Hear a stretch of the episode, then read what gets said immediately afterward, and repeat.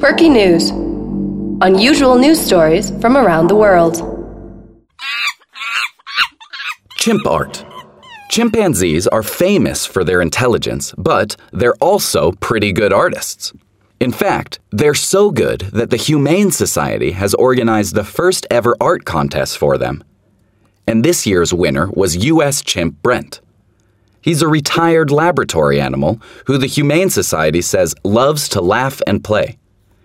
His unique technique involves painting with his tongue. For the competition, Brent, 37, created a colorful work of art with dabs of violet, blue, and yellow on paper.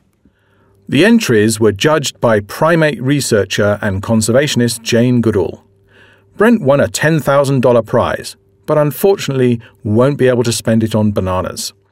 Instead, it'll go to the Chimp Haven, Brent's Sanctuary in Louisiana. All of the art was beautiful and unique, just like chimpanzees, Jane Goodall said in a statement distributed by the Humane Society. It was difficult to choose. It's so important that the public support all of these sanctuaries in their mission to provide exceptional care to chimpanzees and other primates who have suffered through so much. Second place artist Cheetah won a total of $10,000, including a $5,000 judge's prize awarded by Mrs. Goodall. He lives at Save the Chimps in Florida. Third place Ripley took $2,500 for the Center for Great Apes, also in Florida. Other artists won $500 grants for their sanctuaries.